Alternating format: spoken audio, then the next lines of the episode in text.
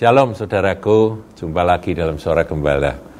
Kali ini saya akan berbicara tentang ayat firman yang merupakan peringatan supaya kita waspada. Nah ini sebuah peringatan yang sebetulnya berlaku bagi gereja Tuhan, gereja lokal, tetapi saya akan persempit dalam keluarga. Karena keluarga adalah eh, bagian dari gereja yang memang harus dijaga, dilindungi. Kalau sampai keluarga itu uh, terkena masalah, maka gereja pun menjadi lemah. Keluarga hancur, gereja juga ikut hancur, saudaraku. Nah, kita lihat dalam Nahum 2 ayat yang pertama, satu ayat saja, saudara. Dituliskan di situ, pembongkar maju terhadap engkau jadi ada pembongkar, ada yang mau menyerang dan menghancurkan kita. Nah, kita di sini saya persempit keluarga. Keluarga Kristen, anak-anak Tuhan dalam keluarga. Adakan penjagaan di benteng. Mengintailah di jalan, ikatlah pinggangmu teguh-teguh, kumpulkanlah segala kekuatan. Nah, saudaraku, iblis itu ngerti banget gitu ya. Kalau mau menghancurkan sebuah gereja, maka seranglah akan keluarga-keluarga. Nah, keluarga di sini, saudara, itu selain hubungan suami istri, juga anak-anak, ya, anak-anak hubungan antar saudara di dalam keluarga tersebut. Jadi suami istri itu memang merasa sesuatu yang sangat penting sekali, saudara, hubungan. Jadi kalau ada kasih di antara suami istri, itulah benteng yang teguh dari sebuah pernikahan. Dan kasih itu harus bertumbuh. Jangan sampai kasih itu semakin pudar.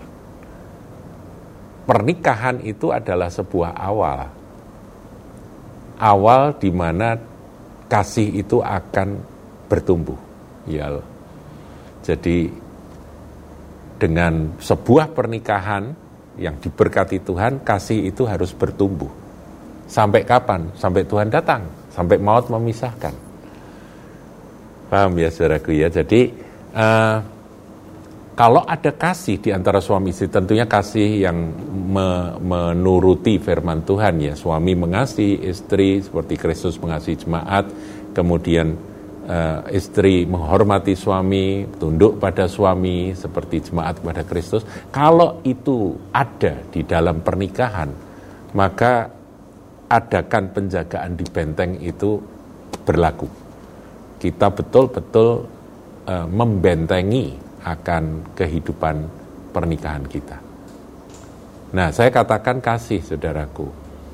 Harus ada kasih yang terus bertumbuh, makin lama makin makin sayang dan makin lama makin terikat dan makin lama makin cinta dan makin lama makin melayani, saudara. Kalau saudara mengasihi itu pasti ekspresinya adalah melayani. Suami melayani istri, istri melayani suami, itu terjadi. Saling melayani dan saling ngalah, saudara. Masing-masing tahu akan kapan dia harus ngalah satu sama lain.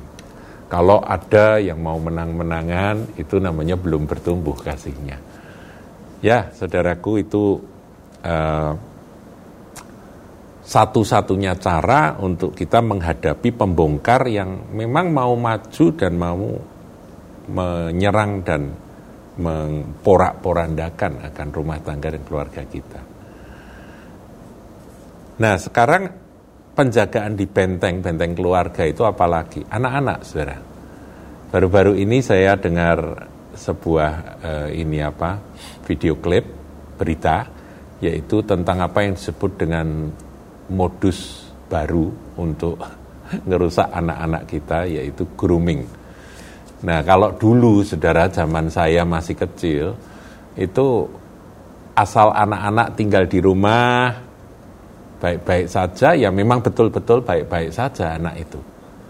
Karena anak tidak keluar kan berarti nggak ada ancaman bagi anak itu. Dia yang si, uh, bertemu berteman dengan siapa kan kita ndak tak anukan apa Oh dia suka di rumah gitu anaknya, berarti aman kan.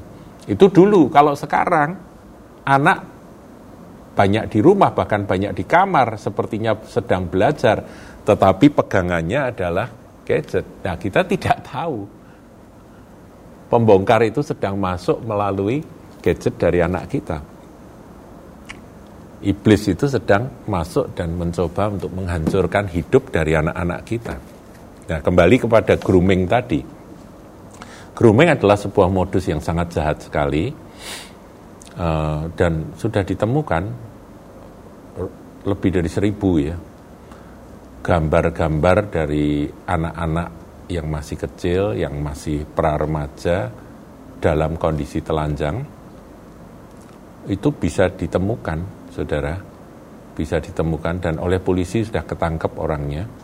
Itu mengerikan sekali karena orang tersebut, si penjahat ini, itu mengenali atau berkenalan dengan anak-anak yang jadi korban ini dengan cara yang sangat licik.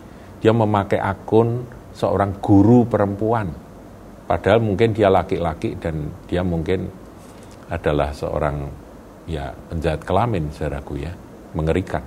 Ini predator tapi dia pakai akun guru perempuan dan lembut sekali berkenalan. Nah ini anaknya sampai trust, sampai percaya. Karena tidak tahu pakai fotonya seorang guru perempuan. Nah kemudian data mulai diminta, kemudian eh, nomor WA diminta, dan tidak tahu bagaimana pengaruhnya dia memainkan psikologi anak sampai anak itu mau mempotret akan tubuhnya sendiri dalam kondisi telanjang. Ngeri ya? bahkan video, saudara. Disuruh apa, suruh apa, dan di, pada waktu nyuruh itu juga sepertinya ada pengaruh-pengaruh, ya semacam hipnotis saya kira ya, yang dipraktekkan, hipnotis untuk mempengaruhi anak-anak tersebut. Tapi itu prosesnya kan cukup panjang, sampai anaknya jadi percaya dan akhirnya dikuasai, dikontrol sama uh, orang tersebut. Nah setelah demikian dikumpulkan anak itu jadi jadi terancam saudara karena kalau sampai dia tidak mau menuruti apa maunya maunya si penjahat ini maka ancamannya barangkali ini akan disebarkan fotomu akan disebarkan ke teman-teman ya malu pasti ya kan tapi sudah terlanjur jadi kartu trufnya sudah dipegang oleh si penjahat ini ya puji Tuhan sekarang polisi cybercrime ini sudah bertindak dan sudah ditangkap dan ditemukan itu lebih dari seribu foto dari anak-anak tersebut. Berarti kan berhasil dia dengan modus tersebut. Bahkan ada video-videonya, saudara. Video-video yang ya yang mengerikan dan itu bisa dijual di kalangan orang-orang pedofil eh, foto-foto, gambar-gambar tersebut dan juga video-video tersebut ini sangat menakutkan. Jadi anak ada di dalam kamar bisa terjadi. Itu grooming istilahnya, itu yang baru. Tapi dulu kan sering terjadi juga, saudaraku, di mana anak SMP pacaran dengan pacarnya, tapi nggak nggak pakai ketemu, tapi modelnya pakai uh, ini video call. Video call bukan cuma sekedar ngobrol, ngobrol wajah nampak, tapi mulai ayo kamu buka baju, buka pakaian dalammu, begitu ya. Aku juga, dan itu terjadi, saudara. Dan yang paling mengerikan ketika video call itu direkam. Dan ketika tidak tahu bagaimana rekaman itu ditunjukkan pada teman-teman ini yang lakinya kurang ajar, pacarnya ini, ditunjukkan pada teman-teman, ya anak perempuan ini hancur kan. Dipermalukan.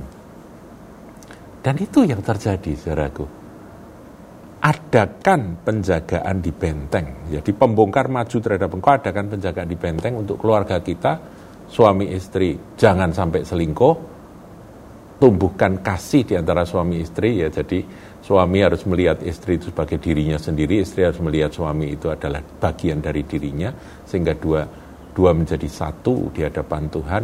Makin lama makin kuat kasihnya. Jadi eh, growing in love-nya itu benar-benar ya di dalam kasih kasih Kristus eh, anak-anak harus diperhatikan saudaraku. Mereka bertumbuh, mereka masih bodoh, masih polos, masih lugu. Itu pembongkar itu jahatnya luar biasa di luar sana. Anak harus diajari ketika mereka mulai uh, bertumbuh dewasa, bertumbuh menjadi besar. Kemudian, saudara, mengintailah di jalan. Jadi ya, mengintai di jalan artinya apa yang sedang terjadi di luar, cara-cara jahat yang ada di luar sana kita harus pelajari. Itu mengintai, saudara. Kita jangan jadi orang yang kurang pengetahuan. Ya kita harus mengetahui akan cara-cara iblis uh, untuk membongkar masuk dan menghancurkan, memporak-porandakan, ngerusak, ngobrak-ngabrik akan rumah tangga kita. Kita jaga, betul. Dan kita juga ngawasi cara mereka apa dan kita antisipasi. Demikian. Kemudian, ikatlah pinggangmu teguh-teguh. Nah ini penting, saudara. Kenapa kok pinggang itu penting? Ya, firman Tuhan dalam Efesus katakan bahwa selengkap senjata Allah ya, berikat pinggangkan kebenaran kan begitu saudara. Jadi ikat pinggang itu harus harus kenceng ya, harus benar-benar uh, terikat dengan erat, dengan kuat, karena di situlah pusat kekuatan kita.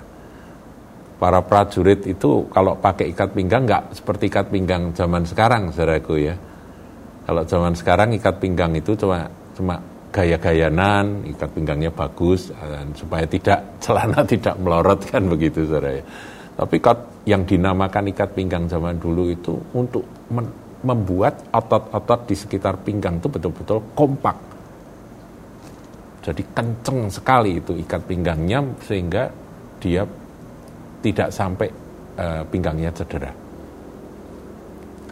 Dulu waktu saya kecil, saudara, di rumah kami, karena orang tua kami itu jualan uh, bumbu batik, yaitu uh, obat-obat kimia untuk untuk pewarna batik dan sebagainya, itu ada yang selalu dikerjakan secara uh, apa?